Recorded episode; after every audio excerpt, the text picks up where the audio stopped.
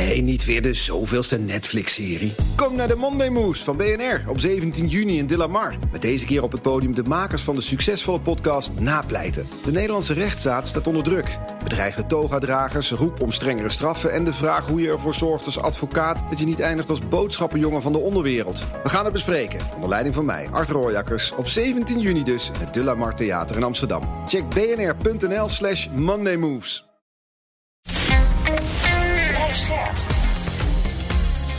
BNR Nieuwsradio. De AEX-factor. Jelle Maasbach.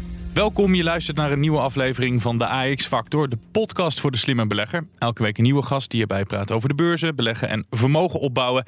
En deze week is hier Stan Westerterp van Bond Capital Partners. Stan, goed dat jij er bent. Dankjewel, uh, Janne. Ook terug van vakantie. Elke keer als ik iemand te gast heb, moet ik zeggen terug van vakantie. Ja, correct. Volle bak weer aan het werk? Nou, we zijn rustig aan het starten weer. Maar het zijn wel uh, het zijn interessante weken geweest. Hè. Het is normaal komkommertijd nu. Maar er is toch een hoop informatie die verwerkt moest worden. Ja. Dus uh, val met mijn neus in de boter. Zeker, daarover gesproken. Deze aflevering gaan we het hebben over uh, de bestuurswissel. Frans van Houten die ruimt het veld als CEO... na het drama met de slaapapneuapparaten bij Philips. Hij was bijna 12 jaar de topman van het bedrijf... maar stopt een half jaar voor het einde van de termijn. We komen zometeen bij zijn opvolger... Uh, Stan, maar eerst naar dat vertrek. Een aantal beleggers wilden het al. De VEB riep al op. Frans van Houten moet opstappen. Mm -hmm. Is het goed dat hij uh, het bedrijf uh, verlaat? Nou, het is goed dat jij erbij zegt. Een aantal beleggers wilden dit al. Ik denk vanuit beleggersperspectief is het logisch dat hij het veld ruimt. Maar ik denk op een gegeven moment ook dat, daar, dat er andere partijen bij zijn gekomen. Hè? Onder andere klanten, leveranciers, waarschijnlijk intern ook. Er is natuurlijk echt wel het een en ander gebeurd de afgelopen anderhalf jaar. En daar is ja, het betere crisismanagement voor nodig. En laten we heel eerlijk zijn, Frans van Houten heeft het voor dat slaapapneu verhaal het bedrijf wat dat betreft fantastisch geleid en de juiste beslissingen genomen. Mm -hmm. Maar dit is echt ja, helaas een smetje op zijn uh, blazoen geweest. En ik denk ook dat die positie gewoon aan allerlei kanten onhoudbaar voor hem is geworden. Ja, want hij heeft er echt een zorgtechnologisch bedrijf van gemaakt. Hij ja. heeft het omgeturnd. De eerste tien jaar vol lof. Wordt ja. door die laatste periode, die laatste 1 tot 2 jaar, wordt zijn termijn overschaduwd. Denk ja, je? zeker. Kijk, als je het, als je het opknipt, zeg maar, in die, in die tien jaar daarvoor, hè, dat wat inderdaad, eh, hij kwam binnen met een, een duidelijk mandaat, een strategie. Oké, okay, Philips moet marktleider worden binnen de zorgtechnologie. Dat waren ze al voor een groot gedeelte waar ze mee actief. Maar die focus moet daarop komen. Er zit veel groei in, er zit veel kennis in voor, voor Philips. Uh, daar willen we in verder groeien. Nou, along the way heeft hij een hoop uh, zaken afgestoten, verpakt, doorverkocht, noem het allemaal maar op. Dat heeft hij echt goed gedaan. En dat, dat, dat zag je ook, hè, als je dan over de appreciatie daarvan praat, dan zag je dat ook duidelijk terug in de, in de aandelenkoers van Philips. Die flink was opgelopen uh, over de afgelopen, uh, mm -hmm. over die tien jaar, zeg maar. En dan als je dat nu kijkt naar de afgelopen anderhalf, twee jaar, ja, dan is dat volledig ontkoppeld vanaf het hoogtepunt meer dan 60% in waarde gedaald. Gigantisch naar beneden. Ja, dat is ongelooflijk. Dus zijn eerste periode was bij wijze van spreken in cijfers uh, uitgedrukt een 9 plus. En, en de laatste anderhalf jaar is echt een 3 min geweest. En dat is, ja, dat is toch wel apart. En als je dan vooruit kijkt, oké, okay, uh, gedane zaken nemen geen keer. Het is wat het is. Is hij dan de beste man om uh, dat varkentje te wassen en dat probleem weer op te lossen? Dan denk ik dat het antwoord even heel kort door de bocht nee is, als je alles overweegt. Uh, en dat het tijd is inderdaad om, om een andere uh, persoon daar op die plek neer te zetten. Ja, straks meer over Philips en de nieuwe CEO, zijn opvolger. En wat voor zin dat heeft om een topman te vervangen. Maar eerst krijg je de meest opvallende beursfalen van de afgelopen week. Vuurwerk op de laatste handelsdag van de week voor Just Eat Takeaway. Het aandeel stond rond lunchtijd zo'n 40% hoger. En dat allemaal door een verkoop. Beleggers zijn dol enthousiast over het nieuws dat Just Eat Takeaway een Braziliaanse dochter heeft verkocht. Proces, ook met een notering in Amsterdam, koopt iFood, dat is de naam van die dochter, voor 1,8 miljard euro. Al maanden wordt er gewaarschuwd voor een recessie. Maar de Nederlandse economie groeide in het tweede kwartaal gewoon met 2,6 procent. Met alle angst voor recessie die hier nu overal weer terugkomt, is, uh, is, zal een groei voor veel mensen misschien al een verrassing zijn. Maar een van 2,6, dat komt niet ieder jaar een keer voor. De acht grootste olie- en gasbedrijven van de wereld hebben alle records gebroken in het tweede kwartaal. Samen 110 miljard euro aan winst. Vooral Aramco springt eruit. Its second quarter profit blows away all prior records. 48.4 billion dwarfs the profit of any listed company in the world. Het kabinet doet een beroep op het bedrijfsleven. De lonen moeten omhoog om de koopkracht te herstellen. De kwetsbare groepen ondersteunen um, is natuurlijk de eerste prioriteit. Maar ook de middeninkomens zorgen dat die zich gesteund weten, dat die perspectief hebben. En dan gaat het toch vooral over loonsverhoging. Apple is bezig met een nieuw verdienmodel, ontdekte persbureau Bloomberg. Advertenties op iPhones. Currently, the company places display ads in its news and stocks apps, but the piece speculates that search ads could appear in the future in Apple's Maps apps, as well as Apple's digital storefronts like books and podcasts. En Disney ligt onder vuur van een activistische aandeelhouder. Het gaat om Dan Loop. Hij wil dat sportzender ESPN wordt verkocht. The activist suggesting the media giant spin off its ESPN business. Loeb also wants Disney to cut costs and amp up buybacks. Ja, inderdaad. Als je dit zo allemaal hoort, geen komkommertijd uh, in ieder geval. Die activist waar het net over ging bij uh, Disney, die zegt ESPN, allemaal leuk en aardig. Maar daar kan je veel meer dingen mee doen. Je kan er veel meer dingen mee aanbieden. Dat is nu lastiger als ze onderdeel zijn van Disney. Bijvoorbeeld kan je dan gaan kijken naar het aanbieden van sportweddenschappen. Hoe kijk jij ernaar om te beginnen naar die stap van die activist om dit onderdeel nou, Daniel Loop, Third Point, is natuurlijk een bekende activistische aandeelhouder. Die zien we vaak terug ook in, uh, in, in, in, Nederland. Inderdaad, in Disney zit hij volgens mij al een tijdje aan, uh, aan boord, als ik mij uh, niet vergis. Hij, is hij zat daar, toen is hij uitgestapt ja. en nu is hij dan weer terug. Ja, precies. Hij is. Okay, ja. hij is er vaker van de Ja, hij kent de club, laat ik het zo maar zeggen. Ja. kijk, en Disney is natuurlijk, wij kennen Disney allemaal, denk je meteen aan Mickey Mouse of Donald Duck. Maar Disney is, is een veel groter bedrijf natuurlijk dan dat. Hè. Van de pretparken, maar ook van de cruise lines, maar ook inderdaad van de streaming inmiddels. Maar het grootste onderdeel was altijd kabel. Uh, gewoon uh, de cable television, mm -hmm. de network television, zoals ze dat in Amerika noemen. Um, en daar hoort ESPN eigenlijk ook bij, de sportzender. Um, en ja, je, we weten allemaal, hè, we, we, hebben een enorme shift van, van lineair uh, analoog naar digitaal televisie kijk, streaming on demand. Uh, Disney gaat daar een stukje in mee. Maar ze hebben nog een enorme legacy met die cable business natuurlijk. Het enige eigenlijk waarvan de verwachting is dat mensen toch uh, het zeg maar lineair zullen blijven kijken, is als het live events zijn, sport en of nieuws.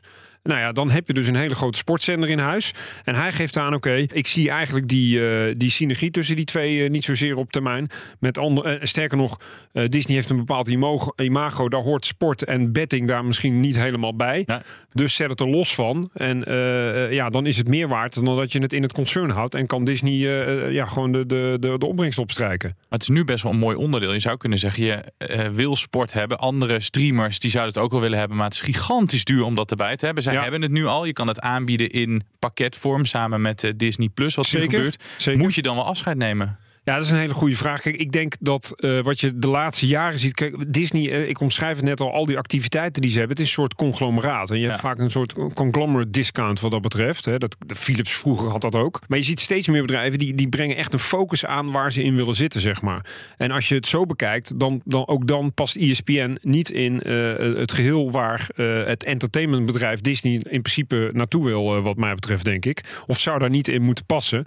Dus ik begrijp wel dat, dat Daniel Loop ook zegt van oké, okay, pak dat eruit uh, en verkoop het. Uh, en breng dat apart naar de beurs of, uh, of, of, ja, hoe je dat dan ook wil doen. Maar dat geldt eigenlijk wel voor meer onderdelen van dit. geldt ook voor, voor, voor de cable, de traditionele cable is al langer over gezegd van joh, waarom split je dat niet af? Want eigenlijk heeft dat niet zoveel meer met de hele entertainment tak van het bedrijf te maken. Maar is nog niet zo'n hele gekke gedachte dus als ik naar jou luister. Zeker niet. Om onderdelen nee, nee. af te splitsen. Maar nee, nee, zeker, alleen er zijn meerdere onderdelen die, die je uit elkaar zou kunnen trekken wat dat betreft. Er was één analist die zei, nou als je ESPN gaat afsplitsen, dan is het 40 miljard dollar waard. Kan je wel veel leuke dingen mee. Maar ja, zeker. En Disney aan je is... reactie te zien, twijfel jij of, of die 40 miljard nee, Disney is, is ook best wel fors gefinancierd, dus best wel wat schuld. Uh, hè. Normaal is het een, een, een, een cashflow-rich bedrijf met al die verschillende activiteiten die ze hebben. Dus ook niet zo erg dat je daar een flinke schuld tegenover zet. Maar door corona zag je natuurlijk wel dat er heel wat van die activiteiten, dat de inkomsten daar op, ineens op nul stonden. Dus dan ga je toch ook afvragen, is het wel houdbaar, sustainable, long-term om zoveel schuld te hebben? Dus inderdaad, als ze iets voor een goede prijs kunnen verkopen, dan denk ik niet dat dat een uh, heel slecht idee is. Of het meteen 40 miljard waard is, dat waag ik te betwijfelen. Ik vraag me af wie dat, uh, wie dat neer. Ik ken de onderliggende cijfers van ESPN niet. Hè. Dat zal ongetwijfeld ook weer advertising business uh, met name zijn waar de, waar de opbrengsten uitkomen. Nou, we weten allemaal dat advertising in nogmaals analoog lineair minder worden ten opzichte van digitaal streaming. Behalve dus in dit soort ja, live events, om het zo maar te noemen. Maar 40 miljard Ja, dat, dat lijkt mij wel heel erg hoog gegrepen. Ik wil nog even die uh, reactie van Disney van het bestuur aan jou voorleggen. Hun, uh, hun verweer. Ze zeiden, ze somden even op wat de topman allemaal heeft gedaan tot nu toe. Bedrijf door de coronacrisis loodsen, parken weer winstgevend uh, gekregen, de streamingtak boven verwachting. Ja. Gaan ze met dat soort argumenten gaan ze het winnen van, uh, van zo'n machtige uh, Nou, kijk, als je weet dat, uh, dat, dat die aan boord is weer bij Disney, dan, dan gebeurt er heel vaak, zeg maar, veel aan de voorkant via de media, maar het meeste gebeurt aan de achterkant. En het is echt niet zo dat, dat, dat, het idee waar hij mee komt, dat dat iets nieuws is. Ik bedoel, vaak wordt in de raad van bestuur ook continu natuurlijk gekeken hoe kunnen we het bedrijf optimaliseren, welke onderdelen horen wel bij elkaar, waar zit synergie, waar niet, hè, waar moeten we de focus in aanbrengen. Dus het zal geen nieuw idee zijn. Dus Disney zal ook niet ineens uh, verrast zijn van, oh joh, uh, dat is raar dat je daarmee komt. Daar hebben we zelf nog nooit over nagedacht. Maar ja, ik vind het heel lastig, omdat dit landschap is, is met name heel erg in beweging. Hè, die Mhm. transitie nogmaals blijven benoemen. Ik weet niet hoe dat eruit gaat zien over een aantal jaar. En misschien ga je nu wel, uh, bij wijze van spreken, een, een actie ondernemen waarvan je later denkt van, joh, dat, dat, dat hadden we nooit moeten doen. Uh, want we hebben die content keihard nodig Ja, om onze streaming weer Lijkt mij wel te als je die pushen. content nu hebt. Ja. Precies, en het is best wel unieke content natuurlijk. Dus Ja. wat dat betreft, alleen je weet ook niet weer wat de prijzen daarvoor gaan zijn. Netflix heeft natuurlijk hetzelfde probleem dat ze op een gegeven moment zijn gaan zelf gaan produceren omdat de content nog goedkoper is dan dat je het van derde partijen moet in gaan kopen. Ja, als dit een unieke eh, angle is om je, eh, om je, om je product, je, je streaming, je Disney Plus, hè, dan meer mee te verkopen. Of Disney Plus Plus, omdat je een E ESPN bij wijze van spreken erbij krijgt, omdat je daarvoor betaalt. Ik noem maar iets. Mhm.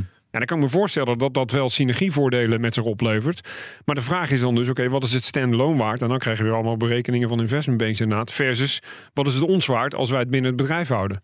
Cijfers die we dan wel hebben van die oliebedrijven. Ik zag je al een beetje verlekkerd kijken. Ja, de acht ja, ja. grootste spelers, waaronder Shell, BP en Aramco, hebben dus 110 miljard euro aan winst gemaakt in het tweede kwartaal.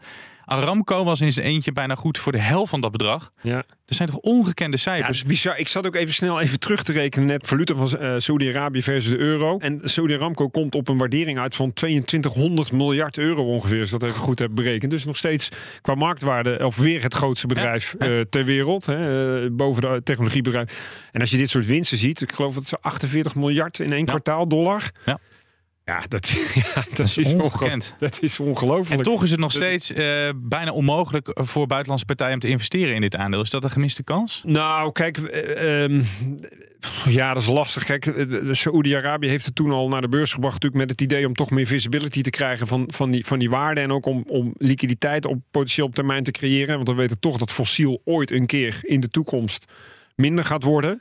Dat zie je nu nog niet terug. Nee. Eh, hè, Als je nu zou kijken en je weet niet welke sector het is, dan denk je, joh, wat is hier aan de hand? Ja, het is toch lastig. Het is een beetje eh, onbekend, maakt onbemind, denk ik. Ik denk dat wij toch als westerse beleggers eh, ons Terug voor dit soort type. ja, ons meer lang voelen bij een Shell. Even los van de hele duurzaamheidsdiscussie. Ja. Dan dat we in eh, eh, zeg maar de zandbak ons, ons geld eh, beleggen. Ja, het klinkt heel oneerbiedig. Kijk, het geld spuit eruit. Maar en je bent sowieso minderheidsaandeelhouder. Je hebt uiteindelijk niks te zeggen. Want de, de Soedische staat bepaalt natuurlijk alles wat er gebeurt. Eh, dus of het heel aandeelhoudersvriendelijk bedrijf is, dat waag ik te betwijfelen. Zou je er als vermogensbeheerder in eh durven te investeren? Nee, nee, nee, niet snel. Dat heeft ook te maken met het feit inderdaad, waar, waar liggen de aandelen, hoe is de verhandelbaarheid, eh, hoe makkelijk kunnen we erin en eruit, dat soort zaken. Hoe, wat, wat heb je te zeggen als aandeelhouder? Dat wil niet zeggen dat wij zo groot zijn dat wij even bepalen wat er gebeurt, maar we willen wel zeker weten dat er andere partijen ook bij zitten die wel het voor het zeggen kunnen hebben, zonder dat er één iemand is, bij wijze van spreken, die aan de knop draait en even besluit dat het dividend zomaar geschrapt wordt. Ik noem maar wat. Iets heel anders. Een paar afleveringen geleden zei je hier: ik luister heel vaak naar de AX-factor. Is dat nog steeds zo? Ja, zeker, als ik de kans krijg. Mocht jij, leuk bruggetje, eh, als luisteraar ook zo'n fan zijn, net als Stan, en je nog niet geabonneerd hebben, doe dat vooral. Dan heb je de nieuwe aflevering gewoon direct in je podcast-app. De AEX-factor. Jelle Maasbach. En dan eh, terug naar Philips. Eerst terugblikken voordat we naar de toekomst van het bedrijf eh, kunnen kijken.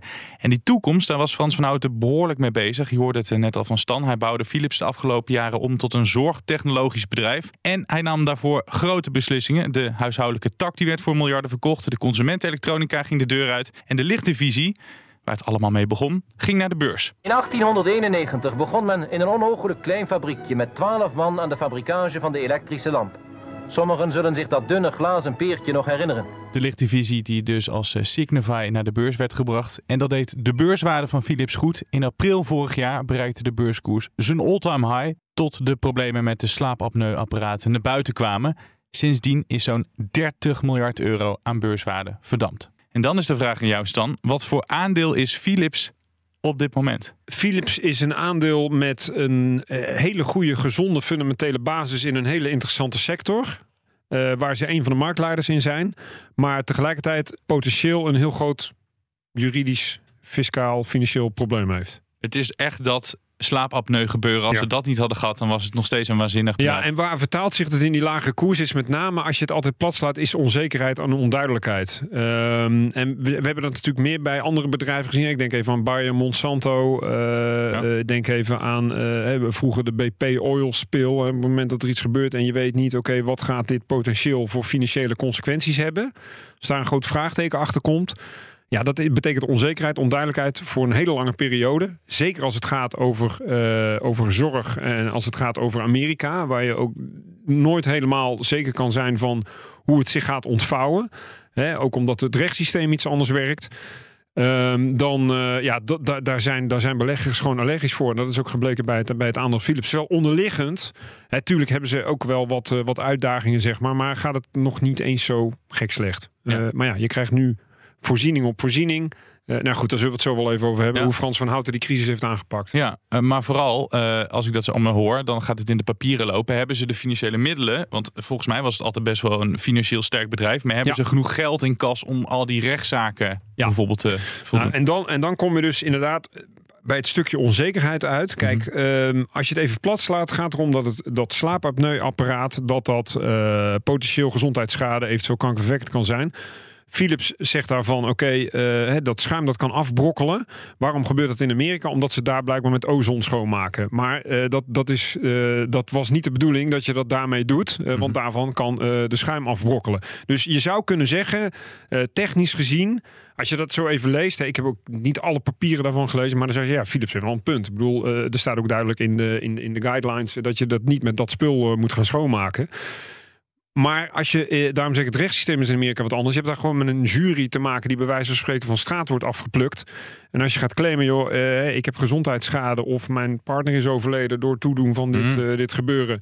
En zij, als ze bij wijze van spreken het verhaal maar erg genoeg vinden, dan kunnen ze toch besluiten van ja, eh, Philips, jullie hebben steken laten vallen. Eh, jullie zijn schuldig. Met andere woorden, je kan je portemonnee trekken. Dat, ik chargeer een beetje, maar we hebben dat wel vaker gezien bij andere. eh, Bayer, nogmaals, net al even aan gerefereerd, is, is hetzelfde soort verhaal. Ehm, waarbij je zegt van ja, dit is raar. In Europa zou dit niet zo snel gebeuren. Maar in Amerika, nogmaals, als het over gezondheidszorg gaat en over eh, potentiële eh, eh, gezondheidsschade, Mhm. ja, dan, dan, dan, dan, Dan ben je aan de beurt. dan ben je, aan de, ben je potentieel aan de beurt. Maar dan, Ja. moet, ja, dan moeten ze dus ook potentieel rekening houden met miljarden. En dan is de vraag, hebben ze dat of, of moeten Ja. ze dan geld ophalen? Hoe werkt zoiets? Dan is eigenlijk intrinsiek de vraag: gaat Philips dit overleven? En ik denk dat dat antwoord ondubbelzinnig, ondubbelzinnig ja is. Kijk, het is ook niet de bedoeling, denk ik, van, van, van, eh, eh, van, de, van de claimanten. Claim, wat is het goede woord? Nou, van, Mensen die een claim hebben mensen die ingediend, om het makkelijker. Eh, om zo'n bedrijf om te trekken. Want dat he- daar heeft Nee. niemand iets aan. En daarnaast, Philips is natuurlijk meer dan alleen slaapapneuapparaten. Al het andere loopt door. En dan maken ze goede marge op. En ze hebben de- een goede balans goed op orde. Ze kunnen wel wat, ze kunnen wel wat leiden, zeg maar. Ehm, maar het is met name nogmaals die onzekerheid. En dat maakt het trouwens ook beleggingstechnisch wel weer interessant. Hè? Want je hebt wel vaker bedrijven, ik heb er net al een paar genoemd. Hè? We hebben trouwens nu ook eh, eh, discussie over maagzuurremmers in Amerika. Zantac, Sanofi, GSK, Pfizer. Schijnt ook als je het te lang tegen hoge temperaturen weglegt, komt er een bepaald stofje in.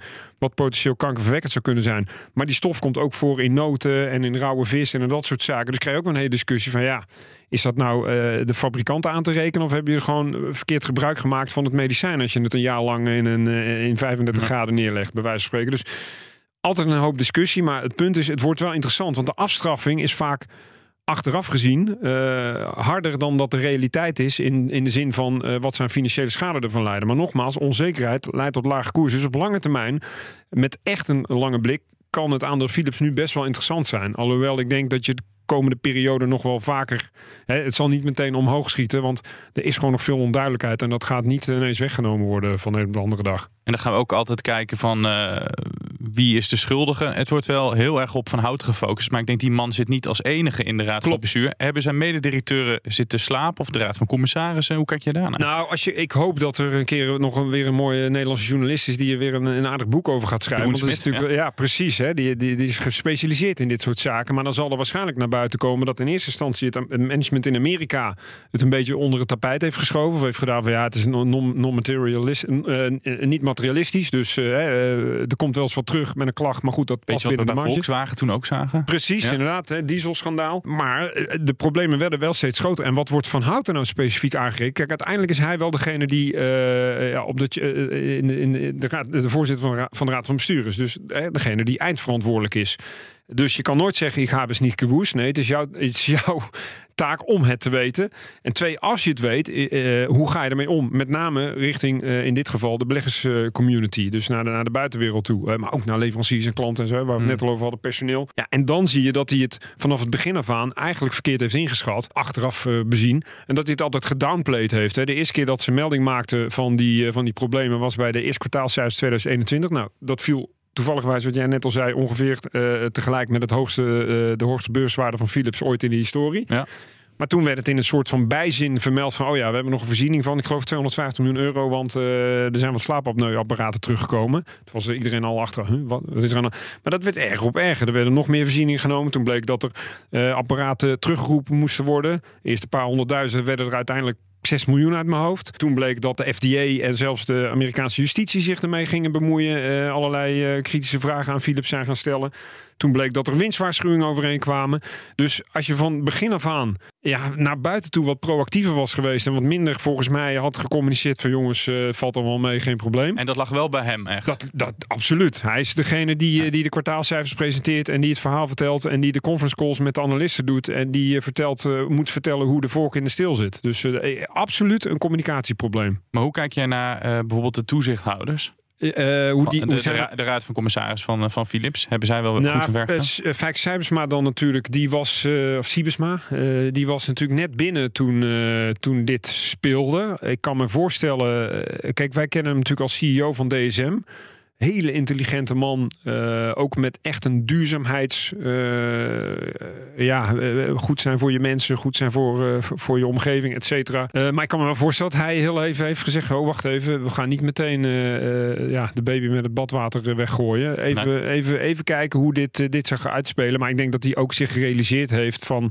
ja, dit is, op, dit is niet, niet houdbaar. Want ik verwacht eigenlijk ook nog dat Philips op het moment dat die overgang naar uh, nieuwe CEO Roy Jacobs er is, dat ze natuurlijk nog even de, laatste pijn meteen uit het bedrijf bekend zullen maken. Met andere woorden, uh, er zit nog wel wat aan te komen. Als je kijkt naar de, de eerste halfjaarcijfers en je ziet de marges die ze daar gehaald hebben versus de marges die ze in de outlook voor het hele jaar willen halen dan denk ik niet dat, dat dat gaat lukken. Met andere woorden, zou nog wel eens een keer een winstwaarschuwing uh, aan kunnen zitten komen. Ja, dat is voor de zoveelste keer. Dat had Van Houten sowieso niet gered. Dus het is vrij logisch dat dan nu ook een half jaar voordat zijn officiële termijn erop zit, dat ze zeggen: joh, uh, Frans bedankt voor je, voor je diensten, maar uh, we moeten door. Nou, dat is een goed bruggetje naar uh, zijn opvolger, Roy Jacobs, die je al noemt. De jongste CEO van Philips ooit, 48 jaar is die slechts. En uh, toch wordt hij een veteraan genoemd, omdat hij overal binnen het bedrijf heeft gewerkt. En zeg jij, zijn eerste daad is dan waarschijnlijk een winstwaarschuwing. Daar beginnen heel veel topmannen ja, want je, je ruimt eerst een rotzooi van je. Kijk, anders als jij het een kwartaal later doet, dan is het op jouw bordje natuurlijk. Nu kan je het nog bij de oude CEO. Het klinkt heel, het heel onaardig, maar zo is het natuurlijk gewoon. Je kan schoon schip maken, letterlijk.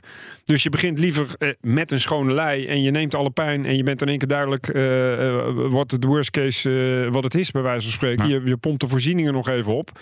En dan, vanaf dan is het ook echt op jouw konto. Dus dan ben jij ook verantwoordelijk en word je daar ook op aangesproken.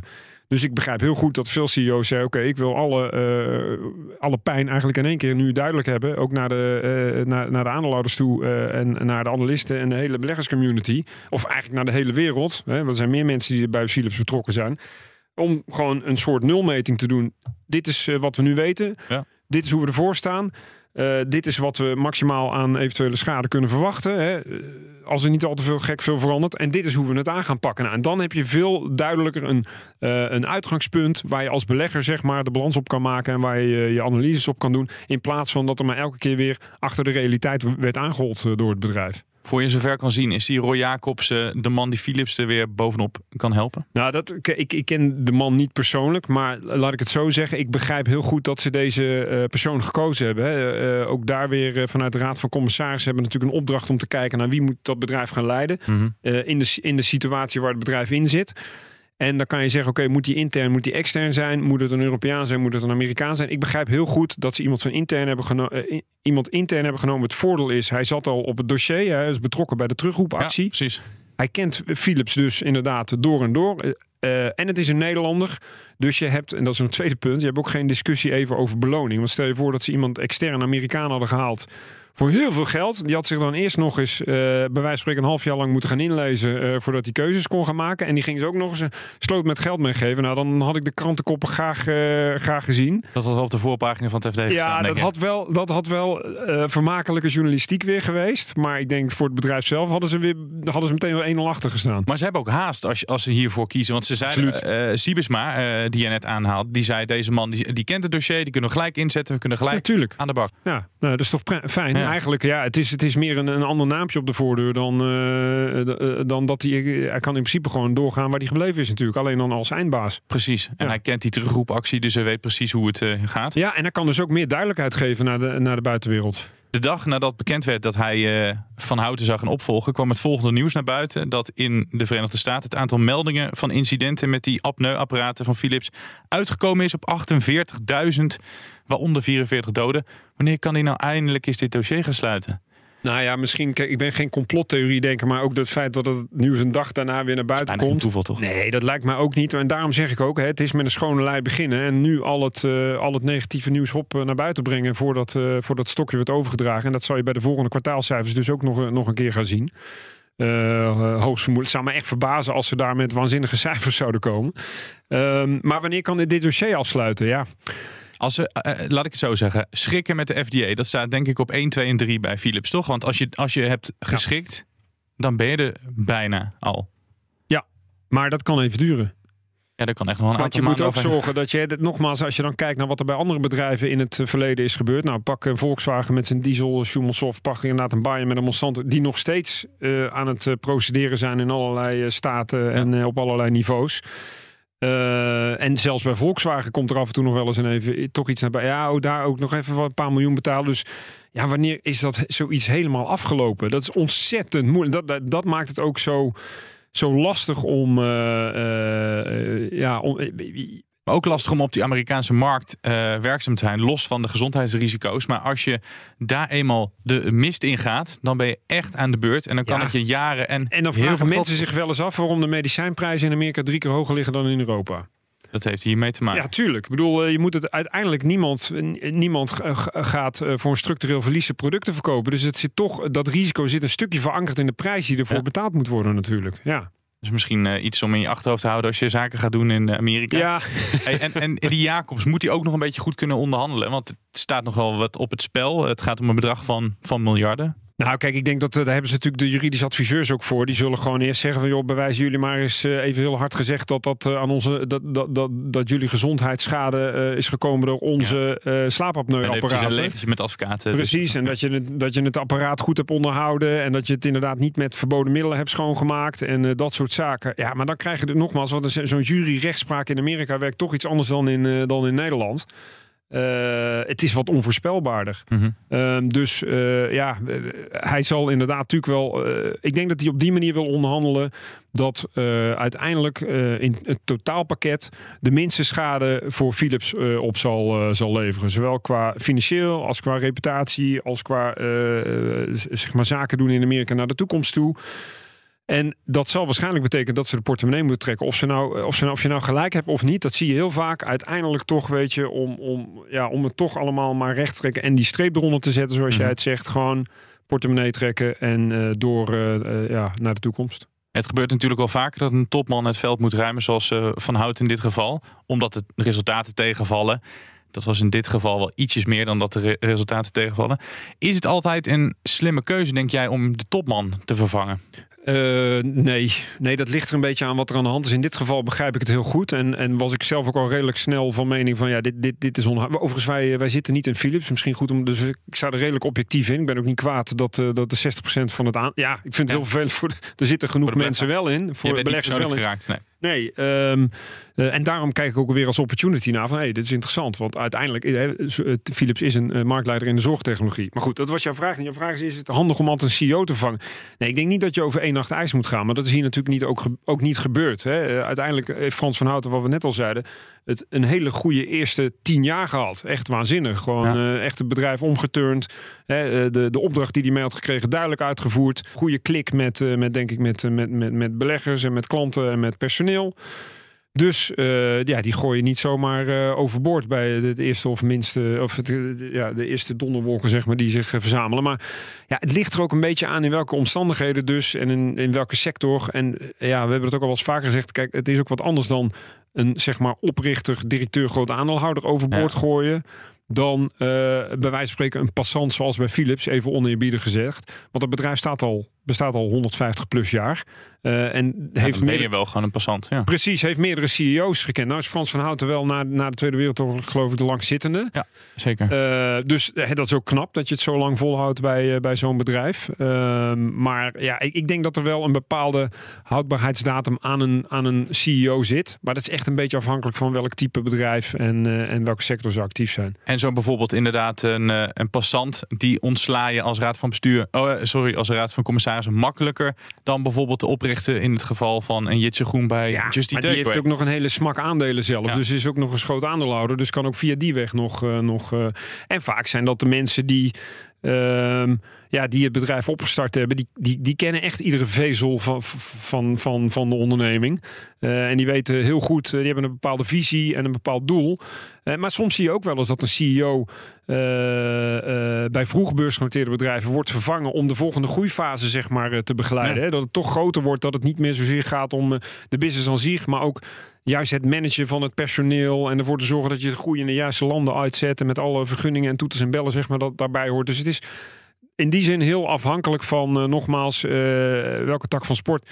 En wat ik ook vind uh, is even, kijk, je kan de beste manager zijn ter wereld. Maar als je in een verkeerde branche actief bent. En dan denk ik altijd aan Pieter Elbers bijvoorbeeld bij KLM. Ik vond het een hele goede manager. Zeker, ja. ja het bedrijf, ja, het is gewoon een sector. Daar, daar, daar, daar ga je nooit uh, de, uh, hoofdprijzen winnen. Om het dus nog nooit hier een analist geweest in de AX-factor die zei... je moet in luchtvaart aandelen. Ja, maar die gaat ook nooit komen, nee. denk ik. En je ziet het nu natuurlijk ook weer. Uh, maar ik, ik wil er meer mee aangeven dat het...